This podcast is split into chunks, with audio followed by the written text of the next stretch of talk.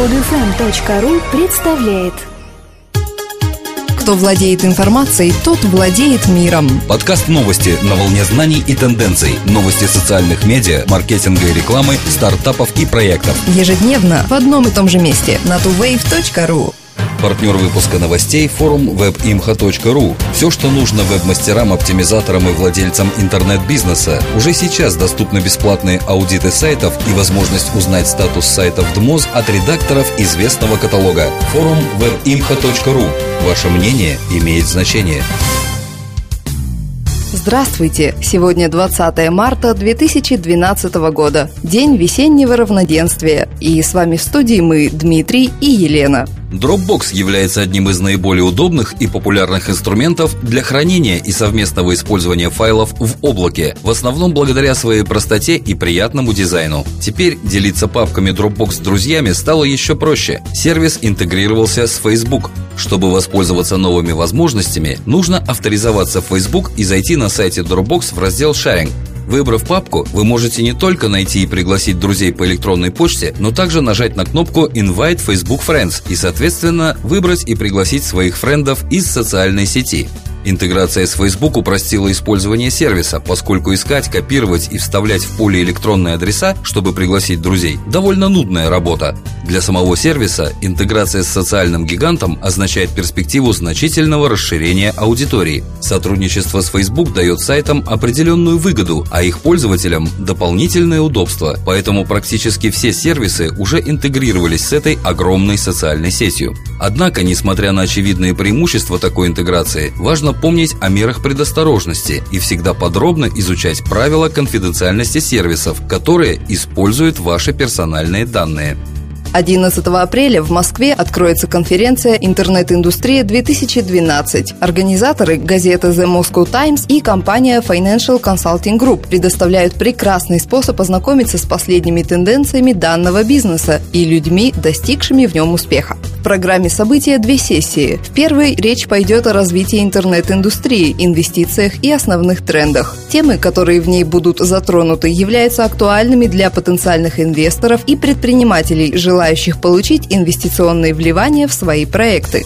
Вторая сессия будет посвящена основным тенденциям развития интернет-сервисов. В рамках этой части можно получить не только общие советы по развитию интернет-проектов, но и ознакомиться с рекомендациями экспертов и специалистов, имеющих обширный опыт в данном сегменте рынка. В отдельную тему выделена электронная коммерция, набирающая размах во всем мире. Будет рассмотрен не только рынок интернет-торговли в России и его основные тренды, но и разобраны примеры наиболее удачных и провальных интернет-сервисов. Мобильные устройства способствуют более частому чтению новостей. Это, с одной стороны, означает увеличение привлекательности традиционных новостных брендов или даже рост количества прочитанных публицистических произведений, но с другой демонстрирует усиление контроля компаний высоких технологий.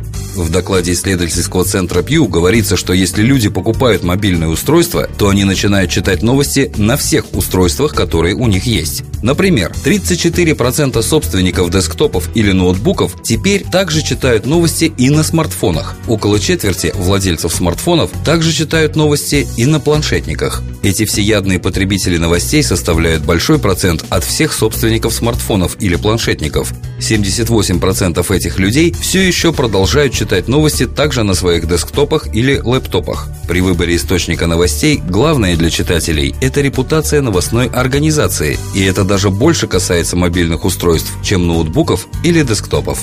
Конфиденциальность в интернете становится все более важным вопросом в преддверии выхода Facebook на публичные торги и вследствие негибкой политики конфиденциальности Google. Европейское агентство по сетевой и информационной безопасности попыталось подсчитать денежную стоимость конфиденциальности. Был проведен опыт, чтобы узнать, станут ли пользователи интернет-сервисов платить надбавку тому поставщику услуги, который лучше защитит их данные. Участников эксперимента пригласили в лабораторию и попросили купить билеты в кино через один-два сайта. По умолчанию каждая компания запрашивала имена, даты рождения и электронные адреса покупателей. Одна компания запрашивала дополнительную информацию – мобильный телефон. Взамен с участников брали на 50 евроцентов меньше. В результате только треть участников заплатила больше, чтобы не давать номер своего мобильного, и всего 9% заплатили, чтобы не получать маркетинговые рассылки. Помимо предпочтения более дешевых вариантов, 80% остановились на компаниях, которые собирают меньше личных данных. Еврокомиссия считает, что недостаток доверия в онлайн-среде препятствует развитию европейской интернет-экономики. Естественно, потребители менее склонны совершать покупки онлайн, если они не уверены, что их права защищаются.